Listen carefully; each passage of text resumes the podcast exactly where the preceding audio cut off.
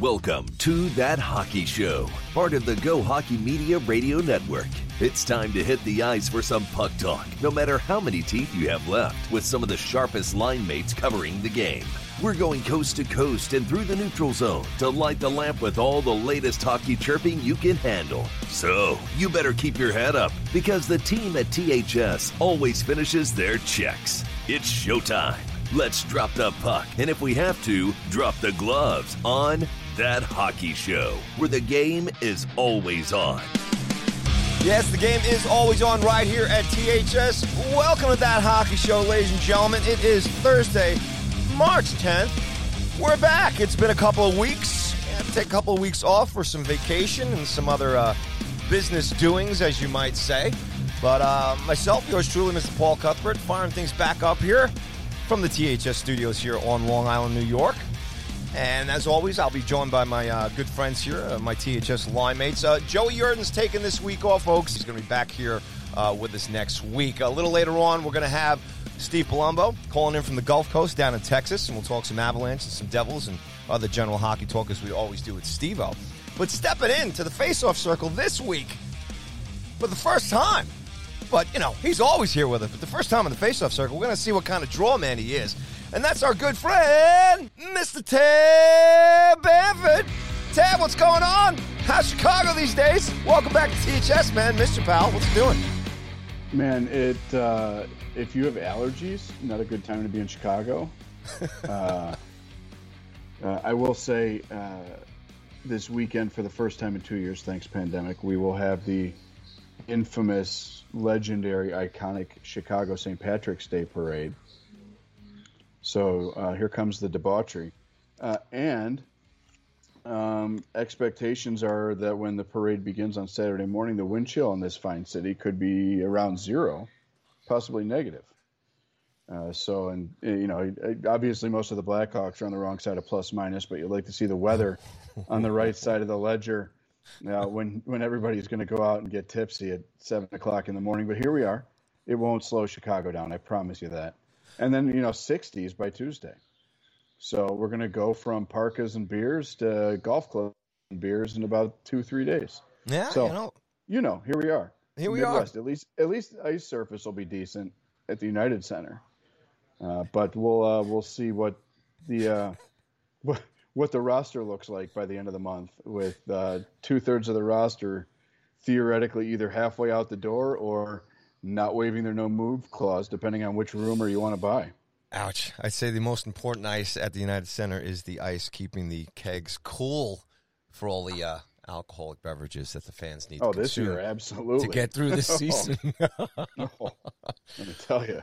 But uh, yeah, no, it's amazing that you bring that up, man. It's two years. Um, you know, when you look at the timeline, the pandemic and everything else, and uh, you know, with parades being canceled and stuff, and obviously, lots of serious stuff going on uh, in the rest of the world, especially in Europe right now. Um, but you know, in all the small little world here in the states, and and um, you know, just our our country in the Northeast, and pretty much the rest of the world, as far as the pandemic is is getting you know back to normal here.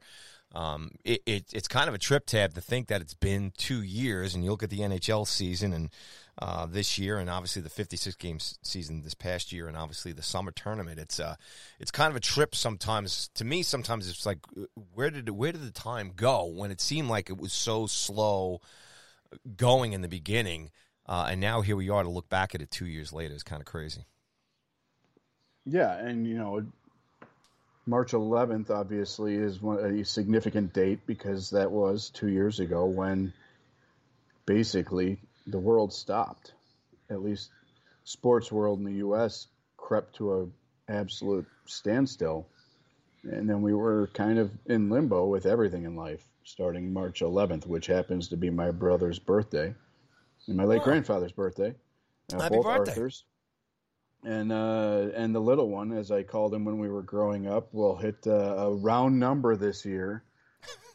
uh, I, I, I recently celebrated. Uh, I I'm in my Jackie Robinson year this year, and so I don't know if uh, if him turning forty means that he has. We're gonna have to duct tape the bottles to his hands, or what happens with that. But uh, but but the kid, I called him little one growing up, and now he's like five inches taller than me. So you know, karma coming right back at you here. But Crazy. Yeah, so uh, it, will be a, it'll be an interesting weekend here in Chicago with the uh, with the St. Patty's Day parade.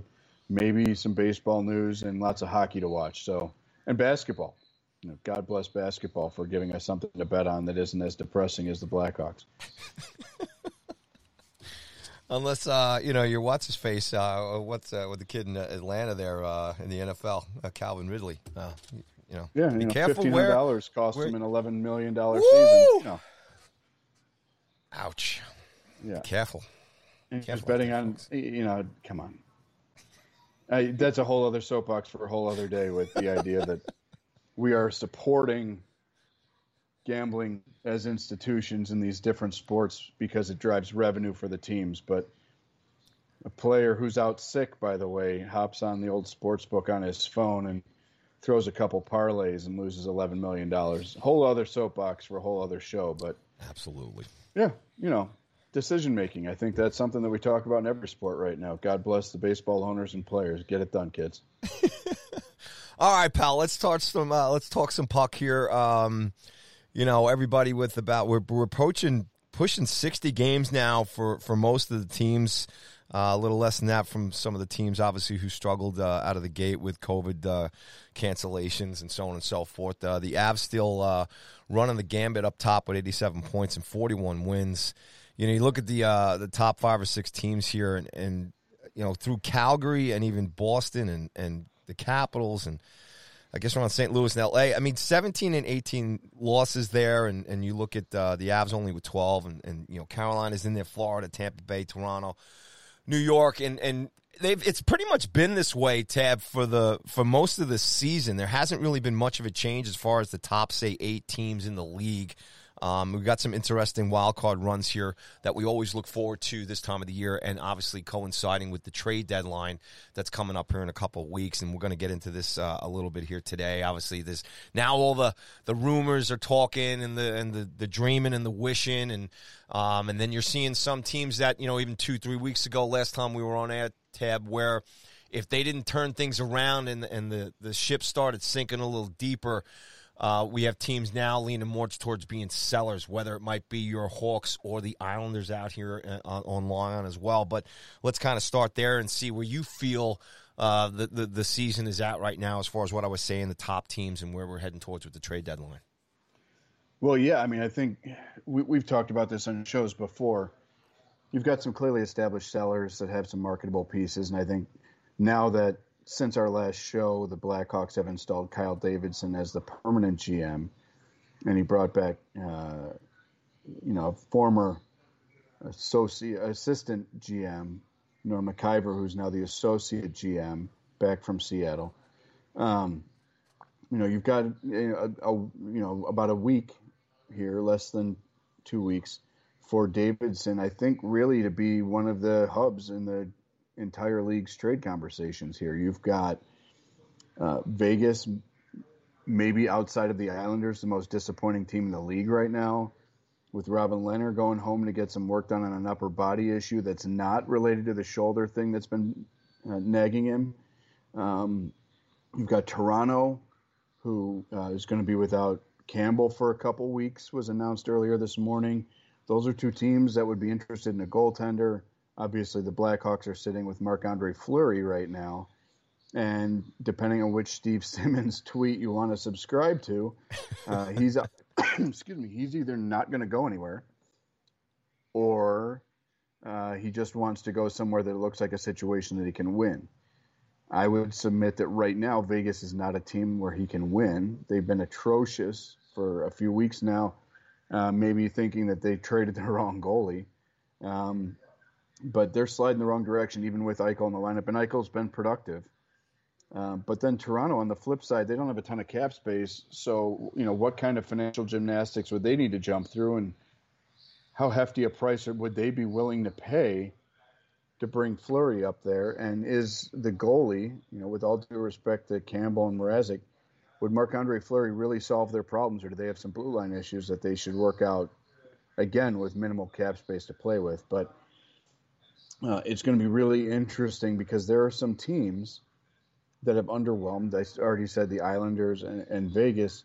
You know how how much do they stand pat or go for it? And then you've got other teams that are sliding the wrong direction, like Anaheim, that, you know, when we last talked, we were in that, you know, conversation for possibly having a wild card run in them. And with four wins in their last 10 and Silfverberg and Getzlaf going on IR this morning and giving up eight goals to the Blackhawks, um, you know, they might be in full blown sell mode right now. So, it's going to be very, very interesting to see which critical injuries lead teams to make a move out of necessity. And I'm thinking about Campbell being out for a couple weeks and Lehner being away from the Golden Knights right now.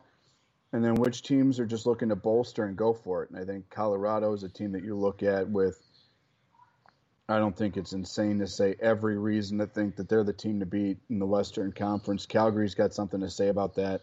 But 87 points they are 12 points ahead of Calgary, and even with Calgary having two games in hand, obviously the math says that that ain't going to happen.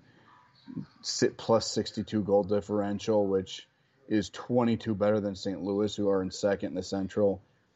You know, Colorado's a team to look at and say, you know, what do they need to tweak, augment, add to to make them a bona fide cup winner in their minds and not if they aren't already and I think you would argue with them leading the league in points.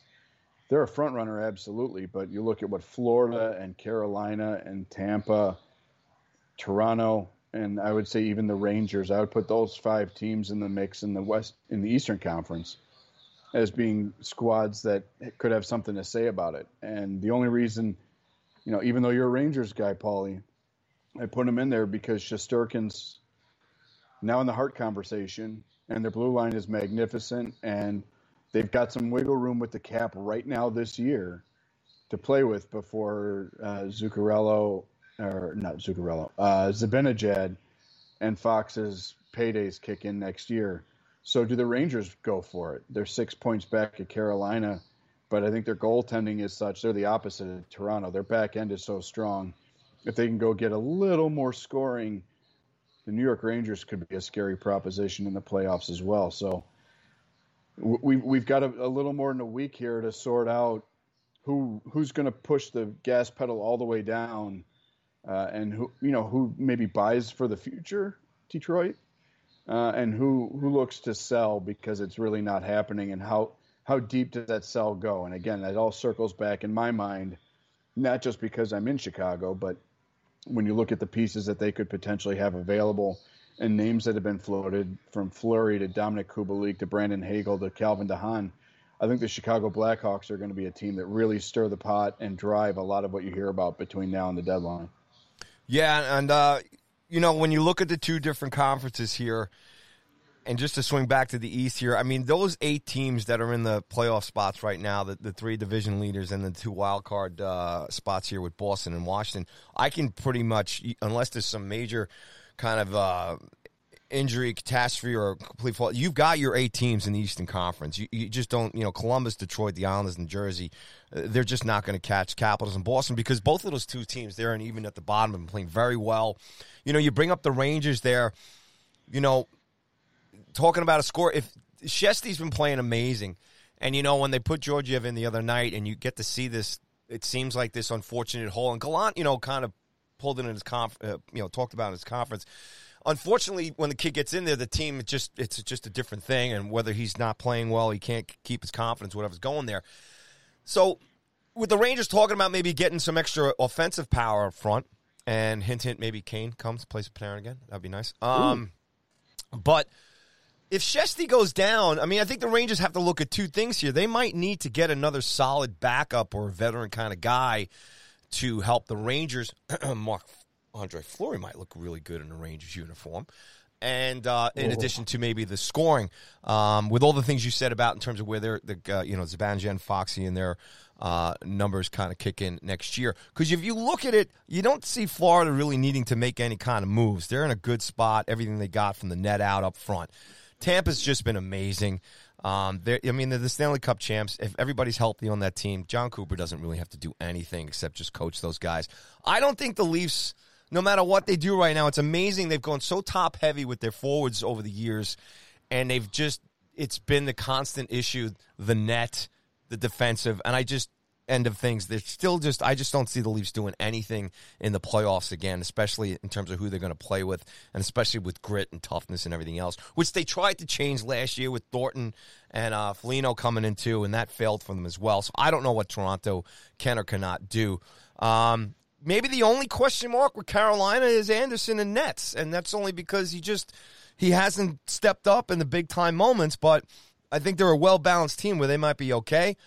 Pittsburgh and Sullivan, I mean, just full marks of them playing real great. And I think they've got a really good squad from the net out. And I think they still have some more damage to cause in terms of moving up in the standings in the Eastern Conference. And again, Boston and the Capitals with both of those two teams. They're experienced, they're veterans, they've got a nice mix. Their goaltending seems to be kind of uh, settling in, even with uh, Rask leaving and um, you know Samsonov doing pretty well there in Washington as well too. So that's the Eastern Conference. You switch over to the to the West here and getting back to the Hawks and and other teams that might be giving up things here. You got a nice little wild card battle there going down at the bottom there with Nashville and Dallas, Edmonton and Vancouver, and it pretty much probably stops there. Anaheim, maybe, but that's a little close, and that's really the only fun kind of uh, wild card race you're going to watch there. And I wonder, you know, where where do you see which? Let's just take the Islanders in Chicago for argument's sake, and and and tell me and tell everybody else. And I know we've talked about this briefly in the past. When I joke around with a name like Kane, is and he said he wants to finish his career in Chicago and you look at the Islanders here too. What do they what do they do, Tab? Who do you think of those two teams? And if I'm forgetting one team here, other than this, this is down on the bottom here that might have pieces to give up. Are those really the two teams that are really going to offer the best to everybody? I know there's talk about Philly too, uh, maybe Giroux going somewhere as well too, and, and also talk about JT Miller coming out of leaving Vancouver. But uh, I'll throw it back to you there on, on you know my little summary there on the two conferences where they're at and and which teams you think are really going to maybe move a couple guys. Yeah, well, we've talked about the Islanders a lot this year, and their issue is pretty clearly that they need more offense. Uh, they've scored 137 goals in 53 games. So the 152 that they've given up isn't bad. The 137 is atrocious. That's two and a half a game. That's not getting it done. Uh, and from what I've been told, the Islanders have kicked the tires on 88 in Chicago. Um, now, what they would leverage to get him is a little mind-boggling, and I don't think that that would be an in-season play this year. But we've talked about the Islanders two straight Eastern Conference Finals. Do they sell, or do they stand pat and just look at this season as a blip on the radar and realize that they've got bigger fish to fry long term with their roster, and look at maybe moving some guys that are in walk years and really attack it this summer? Um, I think what really fascinates me here is let's spend a little time here in the Western Conference. You talk about Vancouver possibly moving JT Miller. Here's the problem with that Vancouver is two points back of Edmonton in the Pacific for the fourth spot there. Okay. They have won eight of their last 10. They are four points back of Vegas for third in the Pacific the coaching change is what they needed out there, and they waited too damn long to do it. We've been over that. Yeah. Vegas and Edmonton are both four, five, and one in their last ten. Vancouver is a team going in the right direction there, and frankly, you know, full marks to Dennis Bernstein's LA Kings for winning three in a row in eight of their last ten, and kind of running all the way up to second in the Pacific. Um, but you've got three teams there that are fascinating because Vegas is clearly already in with the addition of Eichel but do they have enough room to fix their goaltending situation eh, or and, and stop the bleeding? Edmonton keeps being a rudderless ship, even though they've got arguably the two best offensive players, not named Auston Matthews in the league, and then you got Vancouver just kind of creeping up in the rearview mirror, and they're actually an interesting play out there. So, do you move JT Miller if you're Vancouver, or do you buy yeah. and go for it? Because I don't think there's anything that I've seen from Vegas or Edmonton that would say Vancouver can't catch both of them. Okay. And then you look at the Central Division, and I think Minnesota is a strong team, even though they've only won three of their last 10. I really like what Minnesota's got. They just got to get healthy and get some consistency. But then you look at the next three in the Central. Nashville's won four of their last 10. They're currently sitting in the four spot with 68 points, which is the same as Vegas, but they've got two games in hand on Vegas. One point back of Minnesota. Uh, both of them have games to make up. Minnesota's only played 55, Nashville 56. But Nashville has reportedly, you know, started entertaining the idea of moving Filip Forsberg. If they do that. That offense, which has struggled at times this year, takes a huge hit. And right on their heels is Dallas, one point back of them. They've won seven of their last ten. They're seven, two, and one in their last ten. Kid Robertson's unbelievable too. Robertson's unbelievable, but John Klingberg's out. It's not happening. So if you're Dallas, you're one point back of Nashville. You're two points back, a third in the Central, but you've got one of maybe the best blue line trade chips in the entire NHL. You know that he's gone at the end of the year because you've tried and an extension's not happening. You're streaking again, just like Vancouver. They're going in the right direction while the two teams in front of them are going the wrong direction, but they got a guy that they're going to lose. So the question for Dallas is do we strike while the iron's hot and let the chips fall where they may and move Klingberg, you know, for a late round pick for negotiating rights this summer, or, or what does Dallas do? So I look at Dallas and Vancouver and say these are two teams that could, on paper, become buyers, but they've both got incredibly valuable trade chips. And you look at the youth movements on those two rosters, and you just wonder if they don't maybe move the guy that might not be back next year to bolster 22 23 and maybe look at helping right now, but bolster the future when you're going to lose somebody. But they're both in a position to go for it, go for that third spot in their division and get a playoff berth. So, Western Conference is an absolute mess. Uh, I think Giroux will get to his thousandth game in Philly. Lord willing, knock on wood, he stays healthy enough to cross a thousand. And then where does he go? And who's got the cap space to take that on? Um, and I and and the crazy thing is, I think Giroux would be a really fascinating play for the Rangers, but I don't think Philly would ever in a million years make a deal yeah. inside the Metro. Once they close their so, eyes and picture Giroux putting the cup over his shoulders, no, that trade's done. That's not happening. Right. yeah, no, not not in a million years. So, you know, Philly, I think Giroux. Philly fans are going to laugh hysterically at many of them at the five per AAV deal that Ristolainen got from them today and say, what the hell are we doing here? Um, but they're a team that I don't know how many pieces they could actually move other than Giroux. Um, so I don't know that Philly's going to stir the pot as much. You've got so many teams in the middle of the Western Conference that could potentially be buyers and I don't think the Blackhawks really give a rat's ass if they trade somebody inside the division. So, I mean, they traded Saad to Colorado. So, what do you do if if, if you're in the middle of those six teams that we talked about in the West and in the East again, you, you've got the eight teams pretty well sorted out. So now it's a matter of playoff positioning and tinkering. And I think if you're Toronto, you got to figure out what you need to do to make a run because if you look at those eight teams in the East that we talked about, there's one thing that seven of them have in common, and it's that they're in the United States.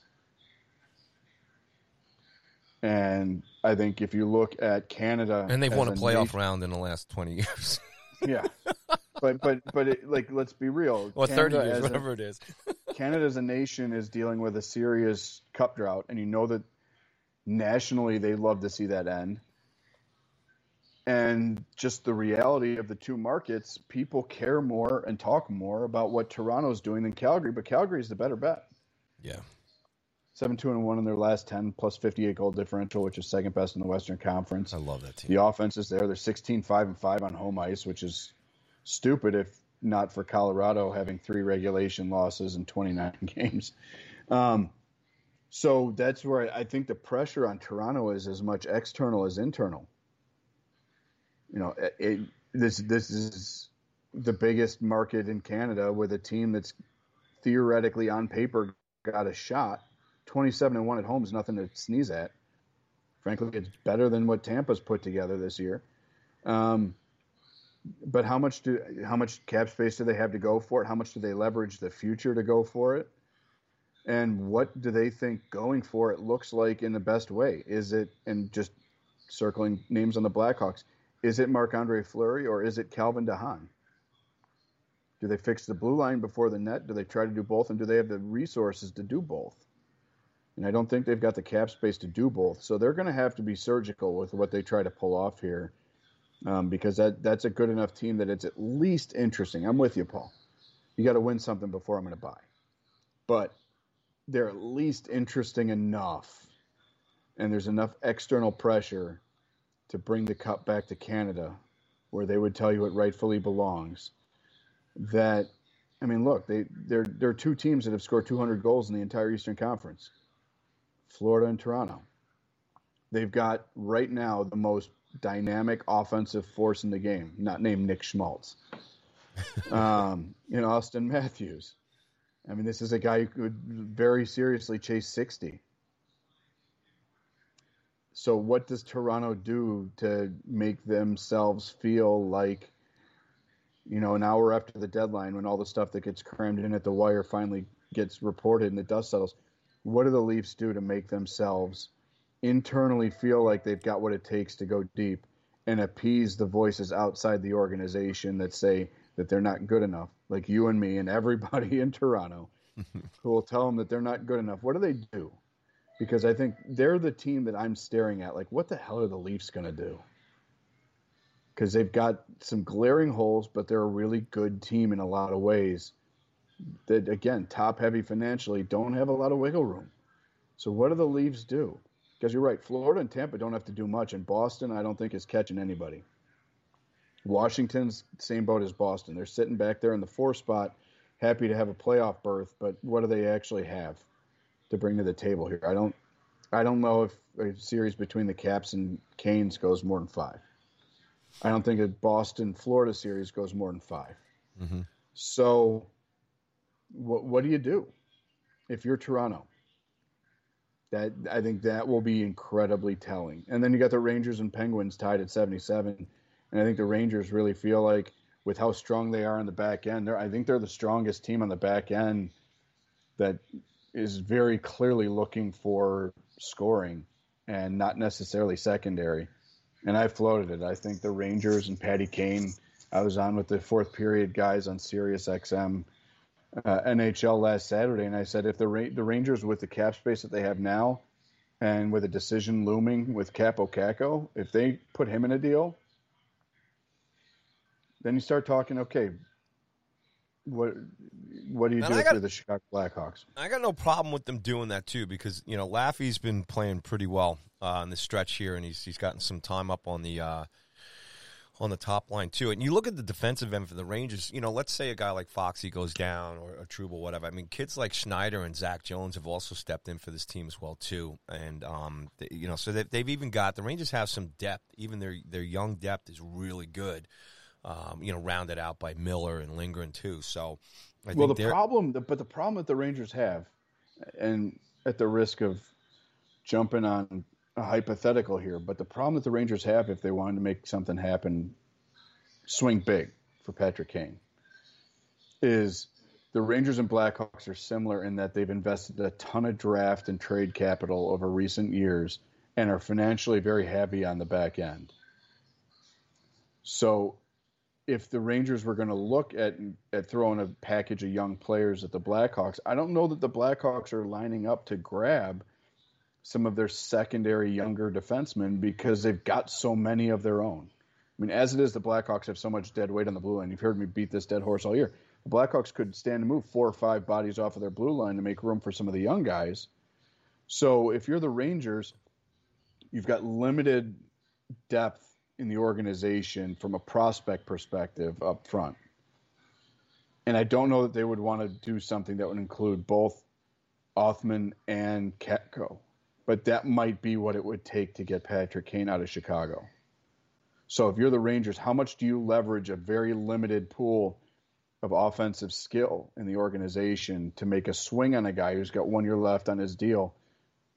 The flip side of that coin is we've seen what Kane and Panarin can do together We've seen what the established blue line is for the Rangers, and with uh, you know Shesty being a legit Hart candidate, is Patrick Kane enough 64 points in 54 games this year.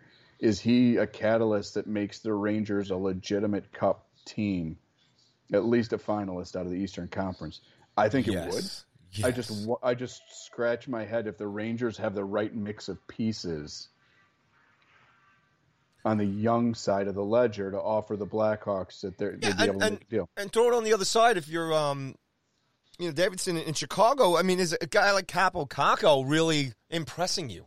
I mean, I've been watching him the last couple of years. He's shown bits and pieces, but he really hasn't been. He hasn't really kind of taken off here. He really hasn't, uh, and I know he's, he's he's been out of the lineup for a while now. So I don't know if if if Kaapo Kakko is actually the dangling piece that's going to get but that, Patrick Kane that's back. a great that's a great point, and that's why I say he's a name that at least gets Davidson probably to answer the phone. But because of his struggles in New York and with him heading to RFA, that's another big thing. He's an RFA this summer, so he's sitting on his next contract right now. Tantalizing package of size and skill when you see it click. It hasn't clicked enough. And Chicago's had varying results from taking flyers on lottery tickets from Nylander to Strome in the past. Strome's been red hot lately, so good for him. But I don't think Kakko, on his own merits, gets anywhere close to a deal for a Patrick Kane. So the question then becomes how much are the Rangers willing to give up to make that actually happen? Well, I, I Because think they you don't could- have a ton of forward depth to, to, to work from without hitting the NHL roster and depth wins championships. Yeah. Well, I, I think, you know, I don't know if, if um, Ryan Strome gets thrown in there. Maybe, you know, pair him up with his brother. You throw Kakko. Maybe you get to throw Georgiev in there too. And and, and maybe an, uh, a pick here or there. Um, I, I, I, you know, you if you can get a guy like Kane back, I'm willing to throw in Heedle. Because I think the Rangers are one more power forward or, you know, just a scoring, a guy like Kane to come in here to complement Zibanejad and uh, Panarin, you know, and and Lafreniere is playing pretty well. The Rangers' fourth line is pretty good. I think there's enough that the Rangers have that they can kind of mix there uh, to make it happen. I think. I mean, I, I just think the Rangers are in a great situation that they could sit here. I think they have a little more than Kaapo Kakko to to offer, um, and they do have the defensive depth they're going to need as much as I like Georgiev as a kid and as a player, and I think when he gets a stretch of six, seven, eight, nine, ten games, you know he plays well, and he's bailed the Rangers out in the past when he's when he's had the mantle. But he's definitely struggling because Shesty's the guy. The the concern is is that the Rangers get past this trade deadline and Shesty goes down. And Georgiev's your guy. Who knows? He might be able to hang in there, but you've just seen that that might be something that the Rangers kind of have to look at. The other thing here, when it's all said and done, and and, and speculation is speculation, but when Kaner says in the paper there last week he wants to retire as a Blackhawk, I mean, are we thinking about what Patrick Kane thinks here? Does he even want to leave Chicago? Well, I will say this. There were two halves of that quote. He wants to finish his career as a Blackhawk, but understands that this is a business. That's huge. Because, you know, the, the old cliche of Gretzky can get traded, dot, dot, dot. Yeah. Um, and I think that you're in a si- and and Kane has also been pretty vocal about his frustrations this year, and that this has been one of the most frustrating years of his career, if not the most frustrating. There have been times that he couldn't buy a goal, and then his line with Strome and DeBrincat combined for 14 points the other night against Anaheim, uh, six of them from 88, his first career six point night. Um, you know, I, I, I think if you look at places that he would actually be willing to go, I think Madison Square Garden, the lights are bright for Showtime. I think the relationship with Panarin, whenever they play each other, you see them out there still talking to each other, hugging it out, joshing with each other, seeing which one's going to leave the ice dead last. Um, I think that that relationship plays. I think MSG plays. I think the Rangers having a legit cup chance plays. I think Kaner's enough of a student of the history of the game that when he looks back at what Mark Messier meant to the New York Rangers, you know, I think any hockey player who's older than 30 can appreciate I mean, Messier did incredible stuff in Edmonton. But I think for a lot of fans, his guarantee and then paying it off and then winning a cup with the Rangers was a complete game changer. So for Patrick Kane, the you know, and we look at other sports where it's like the Cubs win the World Series and the drought is over, and what those guys mean. If you ended, albeit a shorter drought than it was, you know, previously, but still you're looking at closing on 30 years for the Rangers here. I, I think that that historical currency means something to a player like Patrick Kane, who's a surefire Hall of Famer. If he has a second act, does the Rangers make sense? And let's not ignore also that if he says he wants to finish his career in Chicago, he's a year and a half from being able to re-sign in Chicago if he, if he wanted to do that. Now, the flip, the other thing that we haven't talked about with the Kane Rangers deal, if it were to happen during this season, is next year would be a problem. Next year would be a big problem for the Rangers because they're adding 12 million in additional cap to Zibanejad and Fox. So if you were to move money that's not being spent on a guy like Kakko for a $10 million cap hit in Kane, that's a massive ask. And you're going to start becoming incredibly top heavy. It's a one year rental but there's no question that the Blackhawks would have to retain money to make that work for the Rangers, not this year, but next year, which makes that cost go up a little bit for the Rangers, obviously. But again, I, I think that there's a fit there. Um, it's I think the mental gymnastics are more on what the package would be that Chicago would need to have back than whether or not Kaner would play it with Panarin again and and see if those two can ride one to the promised land at Madison Square Garden. Yeah, you know, look too. I mean, if if uh, look if Drury can do this, I think he's got to make it happen. You know, big trades for guys coming in here for New York have always had at least you know conference finals, getting to conference final success. You know, you talk about like guys like Brad Richards coming in here to New York, uh, Marty St. Louis.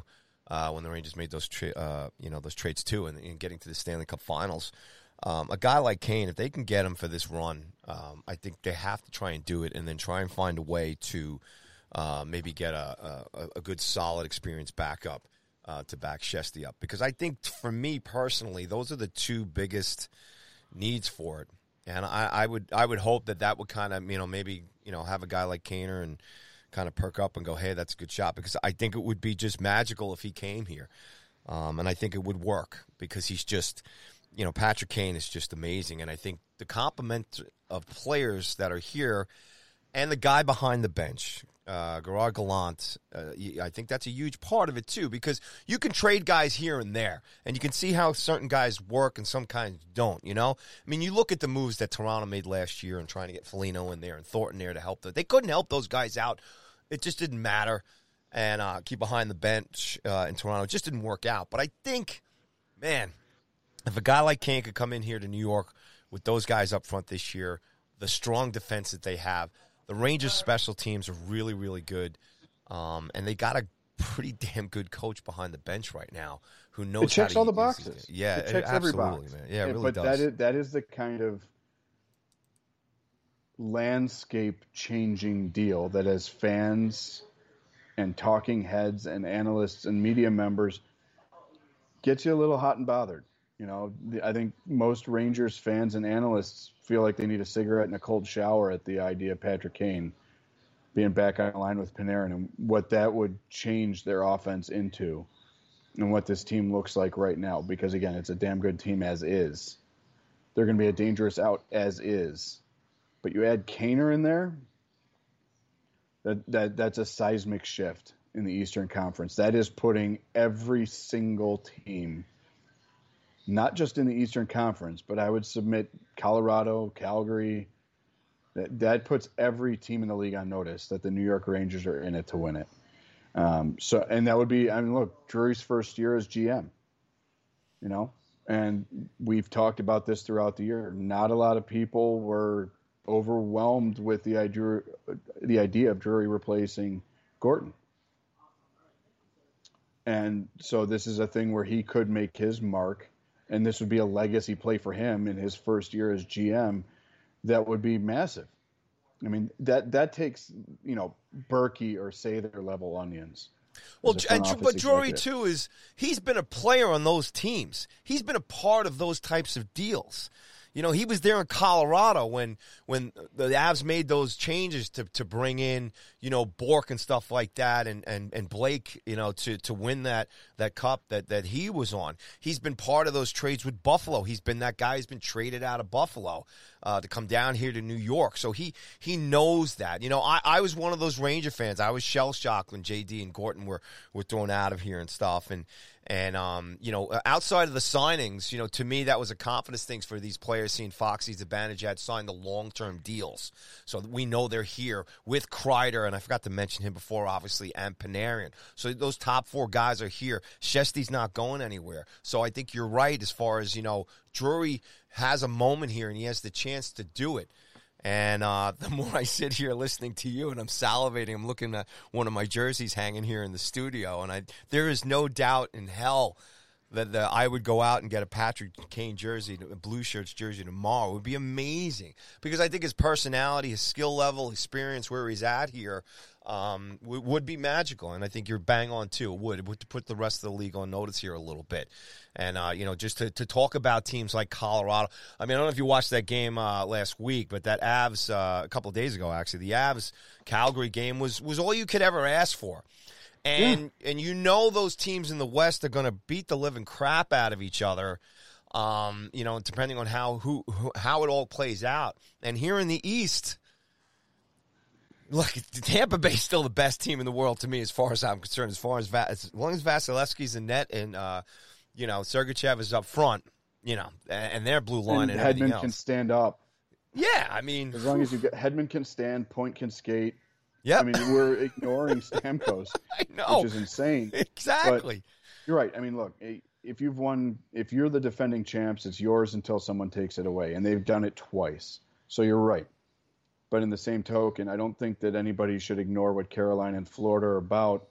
And though Toronto, let's put them in this conversation. Toronto, Tampa, Florida, and Carolina are all offensively driven teams. Carolina's actually given up the fewest goals in the Eastern Conference at 134, but you look at the numbers, Carolina scored 191. Toronto 213, Tampa 196, Florida 237, Rangers 171. They're out of those five teams, they are 20 goals behind Carolina for fourth. Offense is clearly the only hangup. And when you're 19 5 and 3 at Madison Square Garden, where the lights are the brightest, I would submit in the entire National Hockey League, with all due respect to Toronto. I, you you bring a guy whose nickname is Showtime in there, and you just you look at it and say, "Damn, that's that's what it is." I mean, even Pittsburgh, who's tied with the Rangers right now at 77 points, they've scored 188. They've got 17 more goals than the Rangers. So you're looking at a team that is not scoring a lot, barely two, little over two a game. You got 171 and 57 games. I told there would be no math, but you're looking at, at scoring two plus a game, three, three game. Um, how do you get that to three five? Because I think three five is your number in the Eastern Conference right now, and I think Patrick Kane's more than a half a goal per game, with Kreider and Zibanejad and Panarin and Lafreniere and everything else that they've got going on. He's a game changer, and, and that's a team that could theoretically swing. Yeah, and let's not be dis- disrespectful to the other seven teams at the top of the Eastern Conference because there's a welcome mat at the door in Florida. Uh, I don't know, you know, let's just forget about the cap numbers and where everybody is there. But obviously, if, if Kano was to look at Tampa Bay, Toronto, Florida, Carolina, Pittsburgh, Boston, or even the Capitals to join any of those teams in a seven game series to jump in, all seven of these teams are studs, you know? Oh, absolutely. Absolutely. But I think there are two things that those other teams don't have that the Rangers do. and that is Madison Square Garden and Artemi Panarin. I'm not going to throw any shade at any of the other coaches. Uh, I would say Gallant's doing an incredible job. I don't know how you don't have uh, Andrew Brunette in Florida in the Coach of the Year conversation taking over Absolutely. for Quenneville midstream and not missing yep. a beat. Mm-hmm. Um, but you look at the rest of those teams and you're like, look, we we talked about it. Like t- Florida's really good in net. Maybe the best goaltender on the planet's in Tampa. Boston has question marks. Toronto has question marks. New York does not have any question. Mrazek, um, you know, being a, a, guy that people aren't necessarily enamored with. Freddie Andersen. people have questions about the confidence game there. Um, you look at these teams and we can't ignore the cap space. There's no way Kane would ever fit in Tampa, Toronto, or even Pittsburgh for that matter. Um, but if he's got a good friend and they've got the brightest lights and they've actually got the cap space, mm-hmm. I mean, the only team in the East that really makes sense in during this season, and it's a big ask to do that in season, but the only team that really makes sense in season is the Rangers, and it makes so much sense for both sides if the package is right coming back. Because we talk about this being a legacy definer for Drury this would be the first massive move for Davidson. Say what you will about it, whether or not Fleury goes or Kubalik or Hagel or anybody else, de Haan. You trade Patrick Kane. You're gonna and, be that guy. you know, I mean, you're you're talking about, you know, when they traded Chelios to Detroit, and the backlash from that. You, I mean, the last time that the Blackhawks pulled a, a difference-making trade with the Rangers was my guy, retired 28, Steve Larmer. Absolutely. Who spent the last what seventy five seconds on the ice next to Messier. Keenan just left him out there to keep icing it and catching their breath.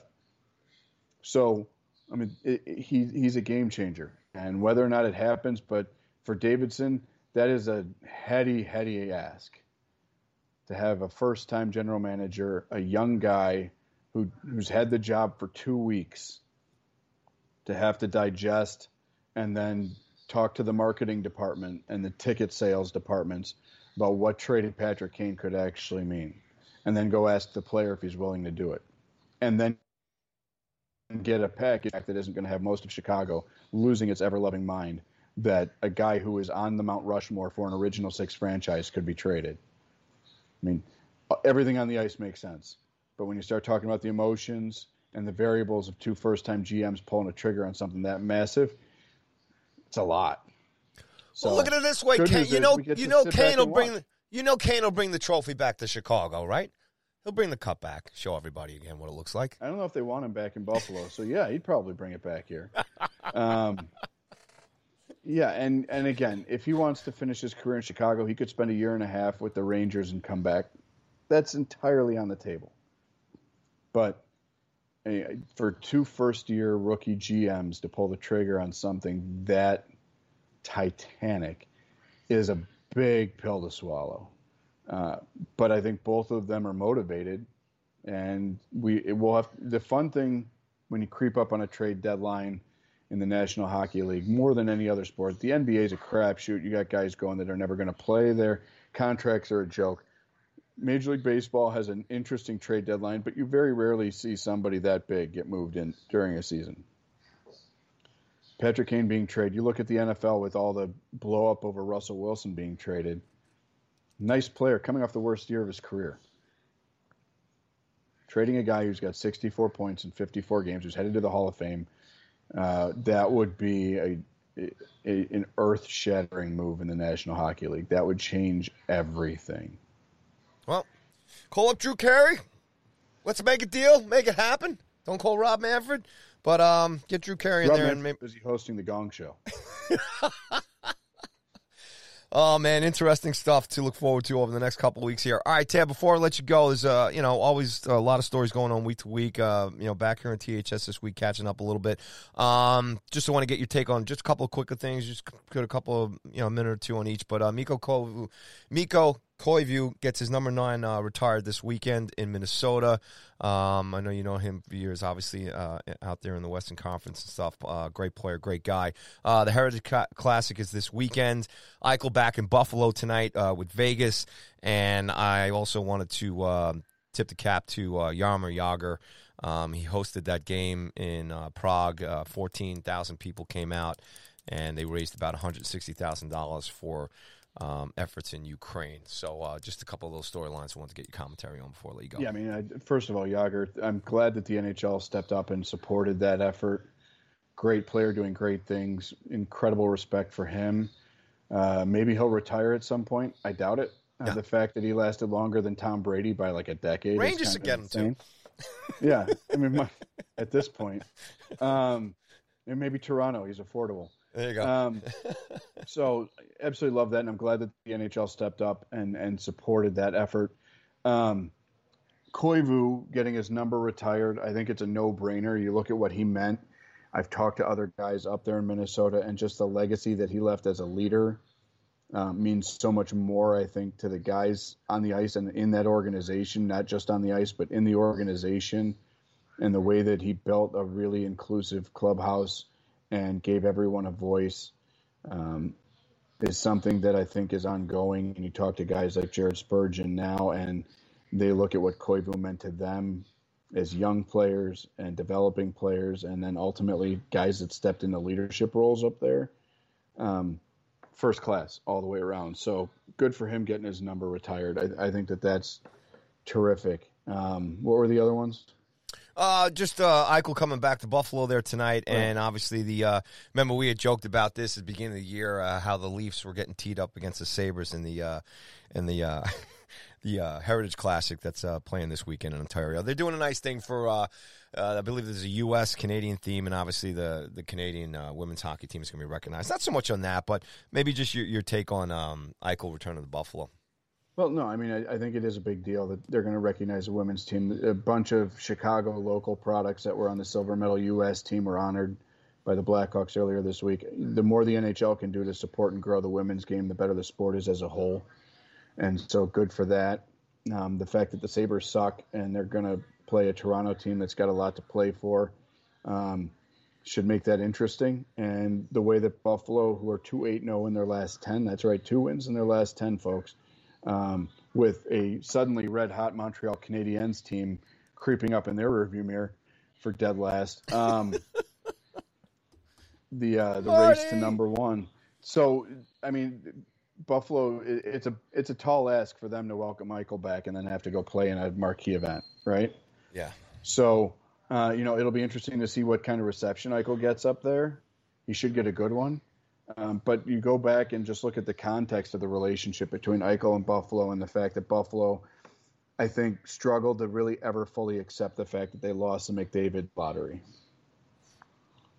And, you know, it's like Donovan McNabb going to Philly and he gets booed on the draft table and he's like, I, I'm just trying to shut the booze up. And I think that it was a it was a really tough ask for a kid like Jack Eichel to go in there and by the hearts and minds of the fans when they were watching Connor McDavid chase 100 every single year. Yeah. And he did what he could on a rudderless ship for a long time that didn't have an identity around him. Um, and then ultimately he asked out and they made the move. And I think that the divorce was ugly enough. But it'll be interesting to see how the fans receive him up there. I don't know what kind of tribute video they're going to have for him. Uh, um, yeah, but uh, but it'll be it, will it's going to be a really interesting few days for the Sabres and their fans going from welcoming Eichel back to a, a national league wide event. Um, so we'll see how the Sabres hold that together with the with the wheels completely falling off once again up there. So uh, they're they're actually the stone coldest team in the entire Eastern Conference with two in their last ten. So it's crazy. you know, Buffalo. You look at you look at the if the NHL was the whole if if the Sabres were Loki and the Coyotes were Thor because they do anything and everything.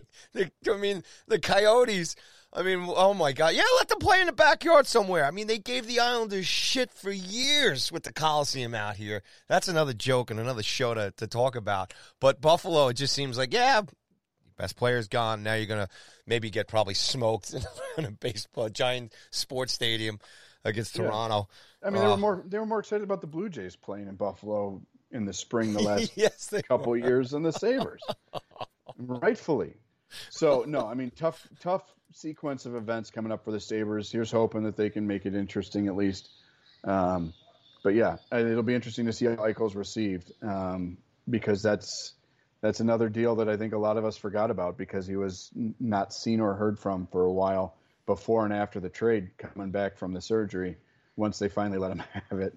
Um, so uh, yeah, it's uh, fascinating times in the National Hockey League, and I think in the next week or so we will have so much to digest and talk about and break down because this is really, I think, in the Western Conference, a wide open playoff race. And in the Eastern Conference, you've got some teams like the Rangers that are looking to, to bring in the right closer to make them a, a team that has a legitimate cup shot.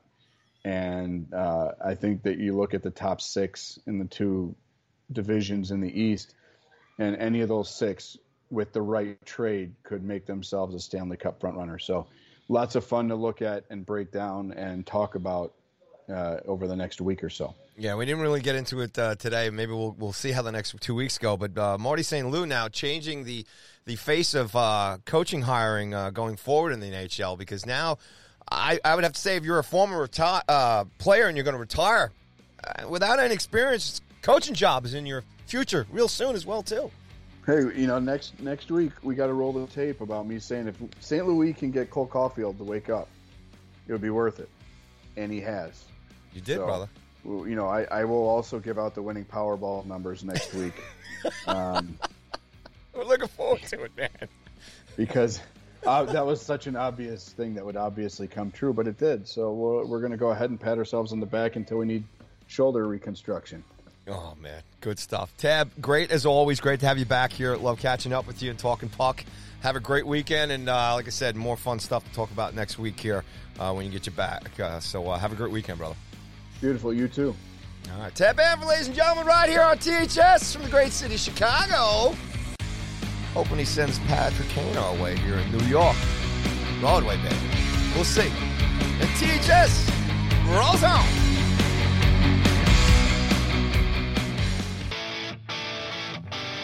Well, all right, all right, all right. It's time to head down to the Gulf Coast, baby.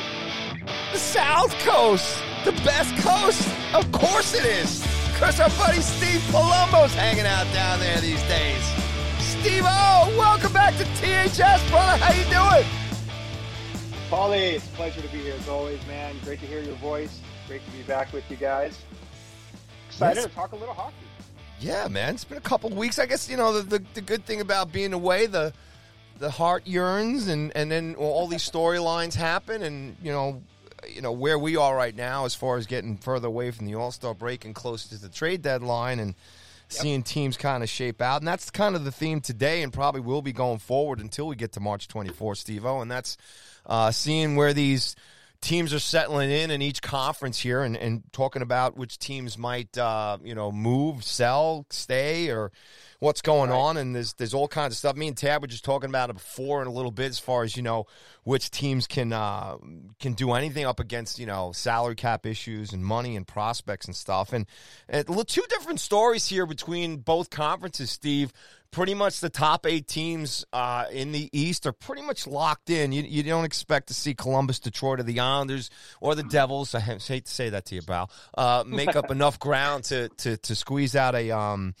a wild card spot. You look over in the West, which is your backyard, which you love. This is why we have you on the show. And um, you know, Avs are up there still running the table. St. Louis, Minnesota, Calgary, LA Kings, and Vegas there uh, in in the in the last wild card spot, and then you have Nashville and, and Dallas there. I mean, those those six teams, obviously, as far as the divisions, you got Nashville and Dallas bringing up the rear, and it gets fun there because you have Edmonton, Vancouver, and Anaheim still with the possibility of um, you know, getting getting a chance there. Winnipeg, not so much. Who I'm going to see tomorrow night at UBS versus the Islanders.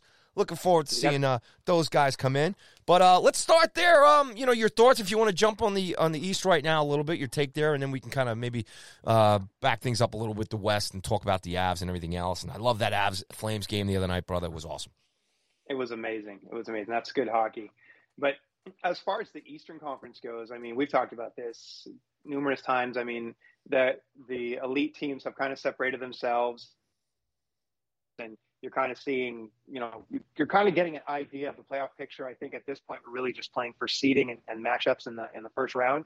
Um, there's really almost no possibility of, you know, either Colum- you know, I guess Columbus is really the only team that would even have a chance to get in there. But um, you know, it's it's actually really boring. Uh, if you look at the standings, I mean, it's pretty much these same teams every year in the Eastern Conference, which doesn't leave for, for much excitement for uh, team, you know, people like myself who are a fan of a team of say hey, like the, New the Jersey, Rangers but- haven't the Rangers haven't been scratching playoff territory in a couple of years, pal. We're excited. No, you- you're you're right, but uh, in my mind, I always think of the Rangers as a team that is playoff bound. But yeah, I mean, they, they've actually been a nice story this year. You've seen, uh, I mean, just a fun team to watch. I hate to say it, you know, uh, that game, the Devils Ranger game the other day, where you know.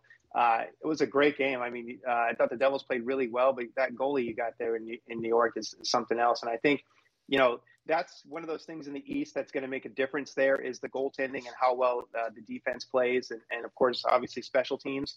Some of these teams are really good on special teams, some not so much. And uh, I think you know a team like Toronto going in there, and now now they're they've got a little bit again of uh, goaltending issues. So that's something you want to watch for. So that's really um, what we're kind of paying attention to in the East as far as we get on the stretch. Who's going to make additions? Who's going to add some depth? Because um, right now, all of these teams are basically playing for position and, like I said, matchup, and they want to make sure that uh, they go in as healthy as possible. Because, man, that I think the East is going to be wide open. I agree with you too, man. Um, you know, uh, it's and as far as trade moves, and I, Yeah. I want to get your opinion on this too because we, we talked about it. It's going to be like the the headline on the show here when we post this uh, later. Um, the enticing thought of the Rangers maybe trying to pull Patrick Kane out of Chicago. Oof. Uh, I mean, now, uh, you know, supposedly there's a, everybody in, in, is available in Chicago except for Toews and Kane. Um, but it kind of goes back and forth. But man, what an addition that would be to the Rangers. The speed, the skill that guy has, the, the leadership, the experience, the Stanley Cups. I mean, it instantly would, would put the Rangers up there with, you know, Florida, Tampa Bay, Carolina as a, you know, team to beat coming out of the East. But boy, if that were to happen, you, you know the Rangers would have to be sending back some pretty good talent back to Chicago. Is obviously going to be rebuilding.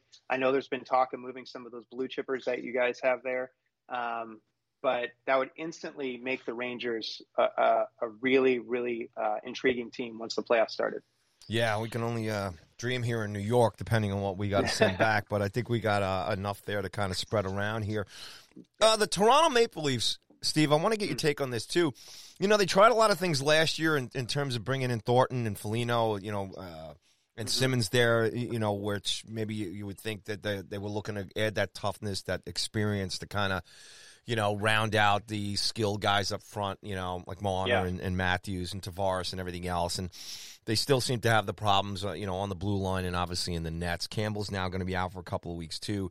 They Yeah. got tons of money issues up there in terms of what they can or can't do. And I just don't, I don't see Toronto even in this top eight here as much as they're gifted up front and everything else. I just don't see them grinding through three seven game series against any of the rest. And you talk about the goaltending, even if you know Bobrovsky there in, in Florida, and you got Shesty in New York, and Vasilevskiy in Tampa, and um, you know even the kids playing in Pittsburgh and Boston right now are also doing well. And we talked a little bit last time about Andersen, and you know he he's got to still prove himself, and he comes from that Toronto Maple Leafs organization that struggled Right. there as far as winning the big games, but.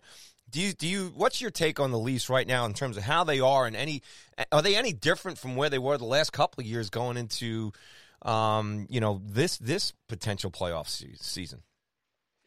No, I, I don't think they're in any different position. I mean, they, they can score a bunch of goals. We already know that. Um, you know, Campbell's been been very good for them this year, but now that he's hurt, just kind of puts them in a situation kind of similar to how Colorado's been the last couple of years with the goaltending is that one glaring weakness with this team.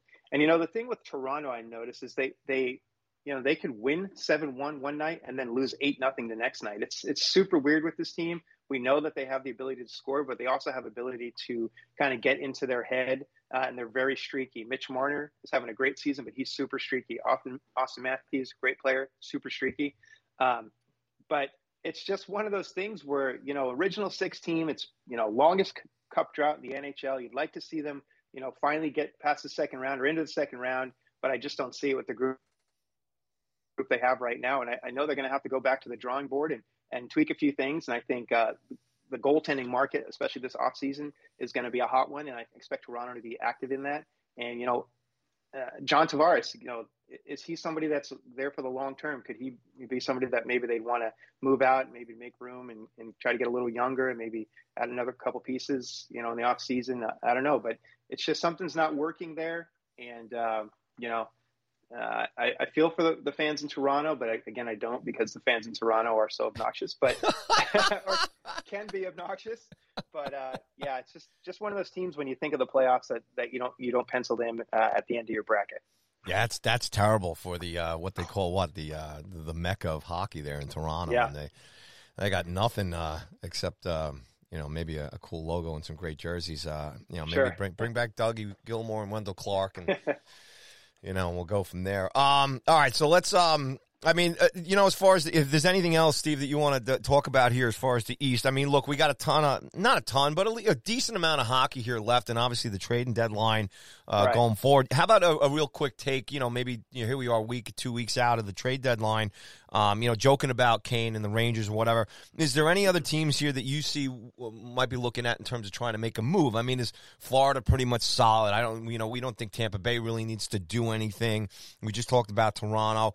Carolina's playing pretty well. Um, you know, great matchup tonight, right? I think they're playing the uh, the Avs this evening. That's going to be a great game. Absolutely, and then, top, and, top yeah, teams in the league. Yeah, and then you got the you got the Bolts and the Flames, and you know we'll, we'll get into that too as well as uh, you know when we get flip over to the West. But anything else, you know, Boston uh, Capitals. I mean, I don't know. I think maybe the Rangers are best suited for the biggest trade. I mean, I, you can't see Giroux from Philly going anywhere in the East. They're going to send him out no. west somewhere. But um, anything that, that's been on your mind or something that you want to kind of maybe throw in as far as the Eastern Conference concerned in terms of where everything is right now leading to the trade deadline? Yeah, I know. I think we'll see a lot of the those typical uh, depth moves, uh, bringing in an extra defenseman, uh, maybe you know another uh, bottom six forward or somebody who can play roles. I think if any of the team, you know, the big teams are going to make a move, that's what they're going to be looking for. I think one team to look out for is Pittsburgh. Um, I think they're a team that, that would like to make a move if they, they can pull something off, whether they get extra teams involved or or something. I, I think you know with Crosby and, and Malkin and the age, Letang, they're getting a little bit older there. Uh, they might be a team that would be uh, interesting to watch come come deadline time. Um, again, Boston is not a, a, team that's not afraid to make a move if they can. Uh, so again, another team to kind of watch. And you know, the window's closing for some of these teams. Their their cores are getting a little bit up there in age, and and you know, a lot of these GMs want to you know. Uh, basically, want to protect their job and, and keep their teams as competitive as long as possible. So um, you know, Boston and Pittsburgh are always interesting come deadline time, and those would be teams I'd, I'd be paying attention to. Yeah, it's going to be interesting. This will be the fun part of uh, talking hockey here the next couple of weeks here on THS. All right, let's flip over to the West. Um, thoroughly enjoyed watching that um, Calgary. And by the way, ESPN Plus is worth everything. Oh, I mean, absolutely. I mean, it's just to pop these games on uh, and to enjoy that, and then you get to to pick the broadcast uh, team. it's just it's such a great setup and a great quality, and was I really enjoyed that game um, uh, the other night uh, between those two monsters of teams. So let's just let's start with the Avalanche here. Um, you know, uh, they were here in town here against the Islanders. They lose to Arizona, which is kind of weird. Um, we talk about the Calgary game. Um, you know, taking kind of care of business. They they lose to your Devils, buddy, which is which is kind of weird as well too. And then they've got a great game here in Carolina. Look, there's nothing here necessary to worry about Right. But I, as a guy who covers the the team for Hockey Buzz and everything else, um, is there a weakness, or is it is where do you see that they might have an issue? I mean, they got you know until we get to the playoffs here. But I guess I'll keep it simple. Are you seeing any red flags right now on the team? And does Colorado have to make a move for anything that you see that might help them get to the to put it over the mountain? Well, uh, well, let's start with the red flag thing. So the red flags that I see going in, I mean, we, we know that in February they had no regulation losses. They had an outstanding month. That's where they kind of separated themselves from the rest of the league. And we're here. They are five games into March, and they're two, two, and one with uh, you know losses to to some some pretty bad teams or or standings wise bad teams. That the game against New Jersey, I, I know you know, as far as the way Colorado media and the fans kind of see it, that was the signature loss of the season, one of the the lowlights of it because they had had the three nothing lead, um, and they allowed. The Isles almost came back too, Steve. Goals. And New Jersey, basically, I don't know if. You, yeah, I was going to bring that up. Uh, and then you they, they blew the five one lead against the Islanders the night before. They let them creep back in, and really New Jersey skated them. That no one skated uh, Colorado uh, like that. Even when they're playing Calgary and stuff, it's kind of back and forth, back and forth. But New, New Jersey really took it to them. It was embarrassing for this that team. I, I think they were, you know, a little bit tired, second of the back to back. But um, I think you're just seeing a team right now that is uh, basically not going through the motions, but they pretty much have everything locked up. Um, and they basically it's all about staying healthy and preparing for the playoffs because that's something that's like we've talked about all season lingering over this team. We know about the regular season success, but how are they going to do in the playoffs?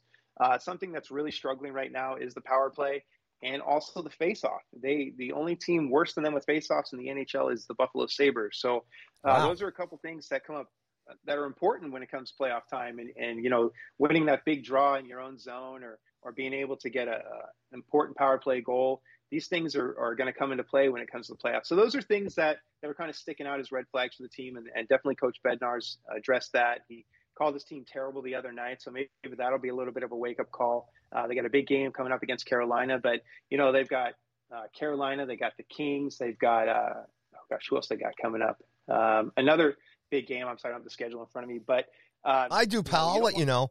They got Carolina, Calgary at home coming up after this Calgary. game, and yeah. then uh, the Kings, the Sharks, and then they're home for three: Edmonton, Vancouver, and yep. Philly coming to town you know, the, the, Kings are playing really well right now. We know we talked about Calgary, and obviously Carolina is a, a really good team. This this little uh, funk they're going into could turn into their their first, you know, considerable losing streak, depending on how they respond to the game tonight. So I'll be interested to see how they come out, how, what their legs look like, uh, what the coach is going to do. Is he going to shake things up a little bit? Um, but yeah, that's that's that's in. As far as a move, I, I know there's still the talk of, of Giroux and, and, bringing him in if they could somehow make it work. But I know that they're really reluctant to move Alex Newhook, which a lot of teams are, interested in when it comes to making a, an addition. They, they got a couple other guys down in uh, in Colorado with the Eagles that that they could possibly move some some second and third tier uh, prospects. But you know, do they need to make a move? No, not necessarily. Do they want to make a move? Absolutely. I know Joe Sakic wants to go big. Uh, wants he wants to go all in. This is he he feels this is his best team that he's had since he's taken over, and he really wants to get this uh, the Stanley Cup monkey off the back. So I would not be surprised if if if they have to make a, a, a splash and throw in a, um, a, a really good piece, they they might be willing to do it. Who knows? We'll see. It's going to be interesting how these next two weeks play out. Yeah, one thing about that cow. Go ahead. I was going to say, especially if they start to slump a little bit, then then I think you'll you'll really see them kind of the the chatter start to ramp up around Colorado. Yeah, no doubt about it. So uh, just because I this is the game I watch, right? So I'm watching the Avs um, and uh, the Flames the other night, and you know, a couple things here. Uh, the kid Vlad, Vlad, Vladar, forgive me if I'm saying his name wrong, plays yeah. um, in goal for the Flames. I thought he did a right. hell of a job. I mean, both teams. I yep. think it was 37-36 uh, for the Flames in, term, in terms of shots. Um, there, there was a big part of the game there where there's a, you can see the noticeable difference between the rush of the Avs as they come in. It just yeah. seems like there's a lot of pressure, and, and Calgary seems like a very patient team. I mean, they mm-hmm. equal the, the shots on goal, but they kind of. Um, you know, pretty. You know, it's just a different attack. It's it's amazing. Uh, it'll yep. be fascinating if these guys end up playing each other uh, in the playoffs. Um, and then the other thing was, you know, Kuemper getting pulled there early and then the yeah. kid that came in, uh, Francouz, I guess is how you say his name. Yeah. And, but just the move there by, um, you know, the coach and you know Kuemper was obviously pissed off, and you know, and listening to you how how that you think they might be feeling, hey, they got everything kind of locked up a little bit and mm-hmm. stuff. You know, when he makes a goalie switch like that the other night, and obviously they played a couple of games and a couple of stinkers and the Owls comeback and everything else. Isn't there the danger there with the Avalanche? They don't they, they don't want to play that way. I mean, I know they don't want to burn themselves out a little bit, but right. You know, talk about that a little bit and maybe use the Flames as, as that example as far as how Sutter has this team. He's got these guys, you know, you almost forget that Toffoli's on the team right now and they yeah. uh, they look really solid and, and having a kid even after Markstrom having that kid get in there play so well, uh, that just makes Calgary look even better and more patient. So I guess the comparison for me between those two teams the other night, it seemed like it was just there was more, a little more pressure on the Avs to we got to win this game. We got to show who the, we are, whatever. And Calgary just kind of was like, all right, we got this, and then boom, one shot in overtime, and it's over. Yeah, I think I've seen that quite a bit with it, with Colorado, and, and it might be you know one of the reasons why they they're they're kind of losing their legs right now. They just they only seem to know one speed, and it's pressure, pressure, pressure, pressure. And that's and it. I've You nailed it. To that, I, I don't know how. I don't know how, how much you've played the NHL video game, but if you're playing the computer and you're losing, they're they're uh, you're beating them in the third period. It's almost like the AI turns it up and they're unbeatable. And that's how uh, Colorado seems to play all the time. I, it's it's incredible to watch, but I, I think you get in a situation where you get in a, a team like Calgary that's a little more patient. Daryl Sutter's system, uh, the way they play, a little more physical. Um, that can really start to wear you down, especially if you can't the space out there and that's what Arizona did to them. And that's why Arizona was able to beat them. And I think that's a recipe for beating Colorado. They took away all of their space. They put a ton of pressure on them. They used big bodies. And it just really started to frustrate Colorado. The open lanes weren't there. They couldn't get the pucks weren't finding their way through, turnovers. And, um, you know, that, that could really become a problem if they don't learn how to play, you know, to, to play a different style. Now, they've won in all sorts of different facets throughout the season, whether it's coming from behind or you know, blowing big leads or what, you know, they've kind of done it all. But one thing they really haven't done is been able to overcome when a team really, really turns up the heat and, and plays a physical game against them. So uh, that might be something that, that could come back to haunt them definitely in the playoffs. And obviously in the playoffs, you go up against the, you know, whoever's playing in Nets. I mean, it's it's it's kind of weird. I just kind of sat and watched that game the other night, and I'm thinking of the series last year against Vegas you know? Yeah. And they and i think you nailed it. Like they only know the one speed and then go and go. And i think hope you know that's something that they might have to try and balance out here and, and use instead of just standing pat and saying hey we got this is just take these you know almost the, the you know the comeback with the islanders the, the, the stinker to the devils in arizona and they got to kind of look at this. And i imagine bednar's going to get this all squared away because i think that's going to be the difference for them steve because we mm-hmm. know their strengths. We know how damn yep. good they can be Kuemper's done a pretty damn good job stepping in here for uh, for uh, Grubauer and stuff. So they need to be able to play that complete game. And if they get into a defensive struggle or a close game, they need to be able to play very good on their heels defensively. Uh, in addition to being, you know, that monster all star lineup that they have up front, you know, and obviously bounce out Makar and everything. But it's uh, it'll be interesting to see. Uh, they're such a fun team to watch. Great stuff. So look, uh, as far as the rest of the West is here is concerned here, and you know we'll stop kissing uh, Calgary's asses like we do here in, in Calgary because they are the two great teams here. But um, no, let's I, look. Go ahead. Calgary is just, I mean, from where they were to start the season to make the coaching change to where they are now. Like I, I, I mentioned something. This team here, they're going to upset a lot of teams in the playoffs, and this could very well be the representative for the West because of the way they're playing uh, the type of, of, of, way they, they play hockey, like you mentioned, and just their the overall like uh, makeup of this team, the goaltending out. I mean, they're just they're, they're really getting contributions from up and down that lineup, and they're a really really fun, well balanced team, and and they're really well coached, and and man, they could be really dangerous in the spring. Yeah, and and, um, and I brought this up before, and I'm going to ask you again because you, you know you used to you were in L.A. Uh, mm-hmm. the Cup Run teams. Sutter was there. Yeah he yep. he he balanced this team out, and it's it's just a trip. I mean, the guy steps out of the steps out of the game here for a couple years, and he comes back. Same thing, right? Elements of good yeah. talent. Markstrom, quick, right? Uh, Goodrow and and uh, Kopitar. You know, you look at the elements he had, and then the pieces or whatever. I guess I got to ask you. I mean, the way Sutter's kind of remolded this team in the right direction here and balanced it out does Calgary have an opportunity to make a move here? I mean, I know they got Toffoli there. Is there anything else that they need to get? I mean, I know there's even joking uh, talk about maybe Foligno, uh, not Foligno, um, Giordano maybe coming Giordano, back. yeah. Yeah, I think, again, that the Toffoli move was was the move they I think that they wanted to make with the forward to bring in another uh, another offensive weapon. And knowing Sutter, I, I just feel like they really would like to bring in a, good, solid veteran uh, defender or somebody to bring in some depth. And why not a guy like Giordano?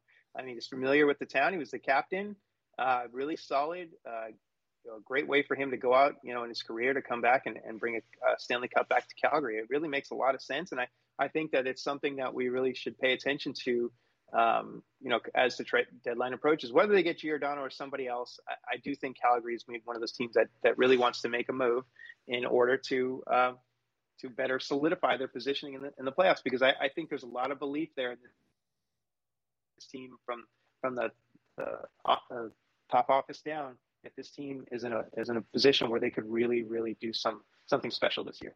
Yeah, it's gonna be fun to watch. I, am psyched. I mean, I just I, I, love it. I love the old jersey, the old sweaters. I just love everything that they're doing. The last time they won a cup was in those old yeah. sweaters. So I mean, it's there's a lot of things lining up here. Right. Um, run down uh, a little bit of the rest of the Western Conference here. Obviously, the the Kings uh, holding the six point comfortable spot right now as far as uh, a little space between them and, and the wild card. Um, you know, Vegas is in there. Atlanta's going to be out here. I mean, we'll, I, I think you know they're going to be there. Eichel, you know, they're going to Buffalo tonight. They've kind of it hasn't been like the instant super change here, and I know um, uh, who's the guy who's out right now. I know we talked about last time. I can't. It's Mark Stone. I told yeah. you about Mark Stone. This is not the same team. Bring Jack Eichel doesn't make a difference. Mark Stone is an important part of this team, and and without him in the lineup, I know the one people are saying, oh, the the Vegas record with Jack Eichel. No, this is Vegas's record without Mark Stone. You look at the all the times he's missed, they are not the same team. They're a sub 500 team. He's a big part of this team. Hopefully, he can come back, or else they're gonna they're gonna have a tough time even making the playoffs. Yeah, no, you bring up a great point, man. Uh, that's a great way to look at it as far as you know uh, the, the, records and, and, and, those two individual guys. And I know Vegas has to deal with that uh, if and when eventually Stone gets back uh, able to play. Want to look at the bottom here? Nashville, Dallas holding on to the two wild card spots. It's going to be fun on the West. We talked about the East is pretty much locked in. But man, uh, Edmonton's got a lot to prove here. Vancouver under Boudreau uh, playing mm-hmm. pretty well. They got to make a decision. Do they keep JT Miller or they they ride this thing and maybe get into the playoffs and cause some trouble? And the Ducks kind of cooled off here a little bit, but they they're still within striking distance. You know, with you know uh, what twenty uh, some odd games here left to play. But uh, yeah. your take there on the bottom half. Um, uh, and how do you think uh, things might play out, and, and any moves that any of those two teams might make? How is important it to just get in? Um, is it important more for Dallas uh, because of how close they've gotten the last couple of years, especially the the summer tournament and stuff? Uh, just love to get your take here on, on, on the bouncing out the bottom end of the Western Conference. Man, I think there's a lot of pressure on Edmonton to find a way into the playoffs. I mean, especially with the way that they started with McDavid, Draisaitl, you bring in Evander Kane. Um, you, you really want to see the NHL really wants to see their premier players in the in the big tournament at the end. And I think Edmonton is, you know, the the playoffs are not going to be the same without Connor McDavid. So I think there's going to be uh, a lot of push there from Edmonton to try to to see what they can do to to kind of lock up one of those spots. Dallas is playing well. They always play well down the stretch. Same thing with Nashville, another solid team. It's going to be really hard. I mean, this could very well go down to the last few games of the season or the very last day of the season, the way that how close these teams are. Uh, Vancouver, um, you know, just another team you can't really get a read on. They're they're you know a team that wins seven one and then loses eight to four. I mean, they're very interesting kind of uh, um, dynamic there. I mean, they played really well in the last ten games, so uh, they could be somebody who the best move that they make is the move that they don't make. Like you said, JT Miller maybe holding on to him. Could that be something that that carries them and maybe they can sneak in there? Uh, I think the Ducks are done. Um, I think they were kind of a team stuck between uh, a rebuild and trying to make a playoff push. The goaltending has dipped. Uh, they're not getting the same contributions from the blue line. Uh, there's all sorts of talks of them about players they're going to move out. So they're clearly in a with Verbeek there. They're, it looks like they're going to be selling off some of their pieces to try to build around some of these young guys. So you know, I, am not really you know, I don't really see them making a push. So it's really going to come down to uh, Nashville, Dallas, Edmonton, Vancouver, and you know Vegas, uh, how they're going to do. And it's just man, it's so close. I, I just think that whoever gets a, the hottest down the stretch is going to be the team that, that pulls it out, man. It, uh, you go to a two, three game slump. I mean, you could pretty much pull yourself out of this race. So super excited to see how this plays out. Oh man, the, the pressure in Edmonton right now. I'm telling you right now, Yeah. if Boudreau gets them into the dance, and let alone if they win a, uh, a first round, they're going to Yeah. build a statue. He won't even have to win the cup there, pal. Right. They'll have a parade. man, Edmonton, the pressure. You nailed it, man. Uh, you know, you look at it right there. They weren't supposed to be anywhere back in this group of Nashville, Dallas, Vegas, No. and maybe Vegas a little bit, but man, uh, Vancouver. They're they're a team. They're a team that, that is hurt by the goaltending too. Their inconsistency in, in the net. I mean, they Mike Smith was a nice story last year. He isn't you know hasn't been as solid this year. Um, you know, Lankinen, I, I don't know. They they just seem to um, really suffer when it comes to goaltending, especially in, in big moments for them. So uh, McDavid and Draisaitl cannot do it all. Um, they really need to get some more contributions, and they really need to get some timely saves. Man, this team, if you look at it, they've scored 189 goals. They've given up 186 goals. So the margin for error for this team is, is slim. So goaltending is, is, is a, a definitely an X factor for them. And man, if they miss the playoffs, oof, oh man. They need a goaltender, maybe a veteran guy in there can uh, you know get these guys whipped up a little bit because I think you know depending on how the Oilers do here over the next uh, couple of weeks, whether or not they make a move or not, but I think their confidence they might be brittle because I think you're right, man. McDavid and Draisaitl can't do it all, but I think there's there's a, there's a huge there's a bigger component to that, and you know that Steve as, as an experienced guy covering teams and any championship team or any team that goes deep into um, you know, the rounds. And you even taking the the Habs last year. I mean, you, whether it's Carey Price, you you got to have somebody on that team who's been through the dance already, who's been in the trenches Yep. and and can carry that. It takes a lot of grit, a lot of heart. Um, and I, you know, and well, it, it's yet to be seen. Uh, whether uh, Draisaitl and McDavid can can do that because they haven't done it yet as far as advancing into the playoffs. Steve, great stuff there on on both conferences. A couple little storylines I want to get your feedback on. Obviously, um, a couple of things going on this weekend. Uh, Mikko Koivu's number is getting retired in Minnesota. Um, I want you get your talk take on him a little bit um, in terms of that uh, happening for him this Sunday. Uh, just a man. Every time we talk about these these retirement things, I always feel like I say the same thing. But just uh, whenever you you get your your your jersey goes up to the rafter, you've obviously made a mark, especially uh, on the town. You know, he was a big part of Minnesota. It became the identity uh, for them for for many many many years. Really solid all around, uh, great hockey player.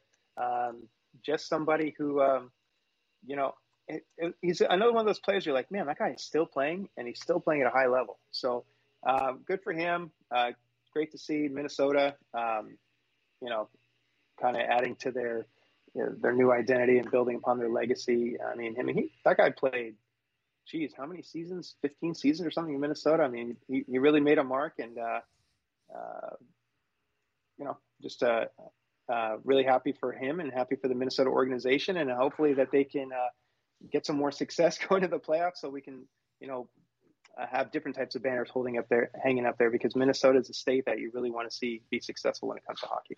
Yeah, they, there's no doubt they love their hockey there, and it's uh, it'll be great to see you know them and man St. Louis too. Uh, me, and the, you know, the Blues are old favorites of me and you in terms of seeing what they're going to do here uh, going Yeah. forward. But uh, good for Mikko and, and that organization, and uh, as they retire his uh, number into the rafter. You know, like I said, me and you, uh, a little older guys, so that you know, there's another guy that you know, a name, a player that we watched throughout the years, and you know, it, it, when the, and the other thing too, Steve, is when these numbers go up into the rafters, it kind of shows our age. Yeah, no kidding. Yeah, it's like, oh no, another guy getting retired. I I have to like go through my my data banks in my head and think about, oh yeah, okay, he was playing that. Oh, he's playing that. Oh man, he's playing that. Wow, I'm either getting really old or uh, I guess I'm just getting really old. Go Too ahead. much. All right, and last thing before I let you go. Speaking of old guys, but I want to give him a tip of the cap. And uh, Yammer Jagr, um, you know, he had that, that game in Prague, and he had Yeah. fourteen thousand people come out and um, raised about one hundred sixty thousand dollars uh, for the Ukraine uh, effort. Um, you know, uh, me and Tab were joking too, and, and it's not a joking matter as far as why Yags did this. Um, tip of the hat to him for doing this, but you know we were we were saying that you know maybe the Leafs should get him because he won't cost Yeah. that much and throw him in the lineup to help him out. But uh, just your your take on Yags here doing this, um, doing you know what he can do. You know, the guy the guy is absolutely unbelievable 50 years old still playing, and he's still playing at a pretty you know high level to where he can be productive. I mean, I'm sure if he uh, an NHL team wanted to bring him in, he would he would chip in a bit. I mean, like he definitely has the skill. We you know he's he's conditioned. Uh, the only thing really different about him is the the gray hairs, man. The guy can can get out there and, and he can move. And yeah, it's crazy to me because I, you know, we've talked about me playing hockey and stuff like that. But at, at my age, I'm a, I'm several years younger than him. But man, just one game, I'm just like I'm hurt, and I don't know how he goes out there and plays at such a level with being a 50 plus man because that that has got to be. I mean, the guy must have done something right in his life to take care of his body, but he's definitely doing it. And he's he's just a great character and a, just, a, just a, so many great guys in hockey, and he's just one of those legendary players.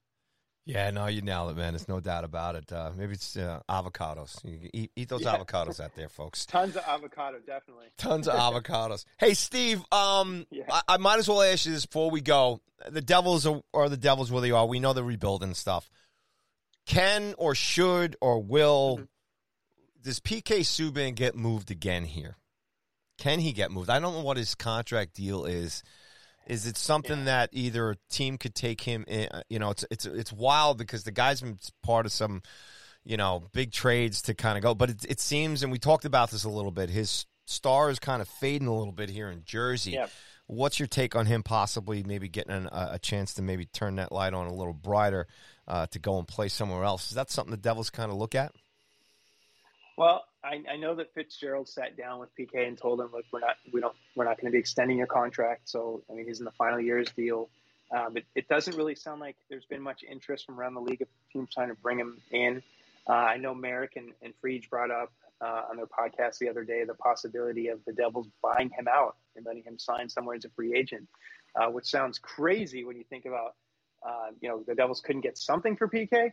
Wow. But it just seems like there isn't really much of a market. And, you know, we we've just spent like the last half, half hour talking about how teams want to bring in good veteran defensemen uh, to bolster their roster. And the fact that the Devils feel like they, they may not feel like they could get anything for him really speaks a lot to where he is in his career right now.